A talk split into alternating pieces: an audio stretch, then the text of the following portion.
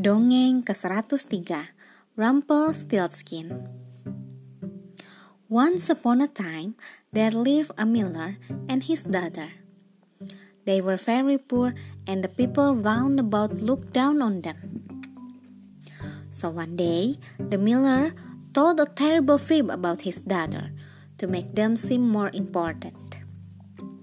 "My daughter knows how to spin straw into gold," he boasted. The news spread and soon reached the king, and he was most excited. "I want to see this for myself," he exclaimed. "Have the girl brought to my palace tomorrow." The miller's daughters could not disobey, so, very nervously, she presented herself at the palace. To her horror, the king showed her to a room piled with straw to the ceiling. He gave her a spinning wheel and said, "If you haven't spun this straw into gold by tomorrow morning, you will die." He went out of the room and locked her in all alone. Now, the miller's daughter was beautiful and clever too, but she had no idea how to spin straw into gold. She began to weep. All at once, the door creaked open, and in came a strange little man. "Good morning, miss," he said. "What are you crying about?" "I have to spin straw into gold, and I don't have any clue how to do it." The miller's daughter sobbed. "What will you give me if I do it for you?" asked the little man. The miller's daughter thought fast. "My bracelet!" she cried. The The little man took the bracelet. Then he sat at the spinning wheel and whirr, whirr, whirr. He spent all day and late into night. Finally, all the straw was gone, and the reels of pure gold covered the floor. Then the little man strode out, and the door locked itself behind him. At daybreak, the king arrived. When he saw the gold, he was astonished and delighted, but he was greedy. He took the miller's daughter to another room. It was even larger, and it too was piled with straw to the ceiling. "Now, let's see you do it again," the king said. "If you can't, you will die." And he went out and locked the door.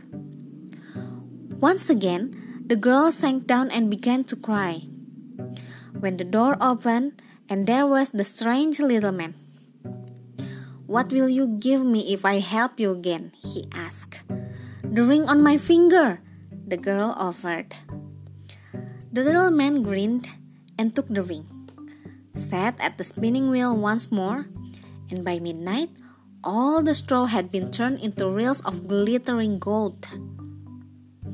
At daybreak, the king arrived.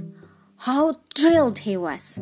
But he took the miller's daughter into an even bigger room, filled with even more straw. This time, he said, "Spin all the straw into gold by morning, and I will make you my wife. But fail, and you will die." And off he went. The miller's daughter despaired. Surely, the strange little man wouldn't appear and help her a third time. But so he did. The door opened and he sauntered in, asking, "What will you give me this time?" The miller's daughter hung her head. "I have nothing left," she said hopelessly. Then the, li- the little man's eyes gleamed. "Promise me," he said, "that when you become queen, you will give me your firstborn child."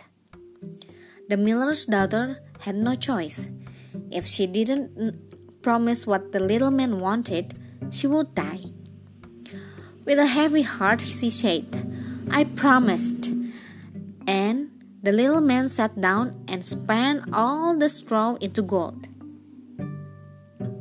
Next morning, when the king arrived, he could not believe his eyes. He kissed the miller's daughter, and the following day he married her. The queen found her new life with the king very exciting. After about a year, She gave birth to a beautiful child, and her happiness was complete. Until the strange little man suddenly appeared. "Give me what you promised," he demanded. The queen had forgotten all about him, and he and she was horrified. "No," she gasped. "I will give you all the riches in the kingdom, but please, I cannot give you my baby." "I already have enough riches," the little man said, shaking his head. "I want the child." Then the queen began to weep, so heartbreakingly that the little man took pity on her. "I will give you three days, he said.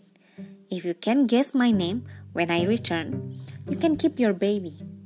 And he disappeared just as suddenly as he arrived. All night, the queen thought frantically of every name she had ever heard. The next day, when the little man appeared, she ran through her whole list. "Is it Caspar, Melchior, Balthazar?" and so on. But the little man just answered, "That is not my name," to each one. And when the queen had read out every name, he giggled and disappeared. Straight away, the queen sent out messengers to search for other names. So the next day, when the little man appeared again, she had another list. "Perhaps your name is Short Ribs," she asked, or uh, Sheep's Hanks, or Less Leg, and so on. But the little man just answered, "That is not my name," to each one. When the queen had run out, he laughed and vanished. The queen wrung her hands and wept. Late that evening, messengers returned to the palace and told her, "I traveled until I came to a mountain where there was a little house.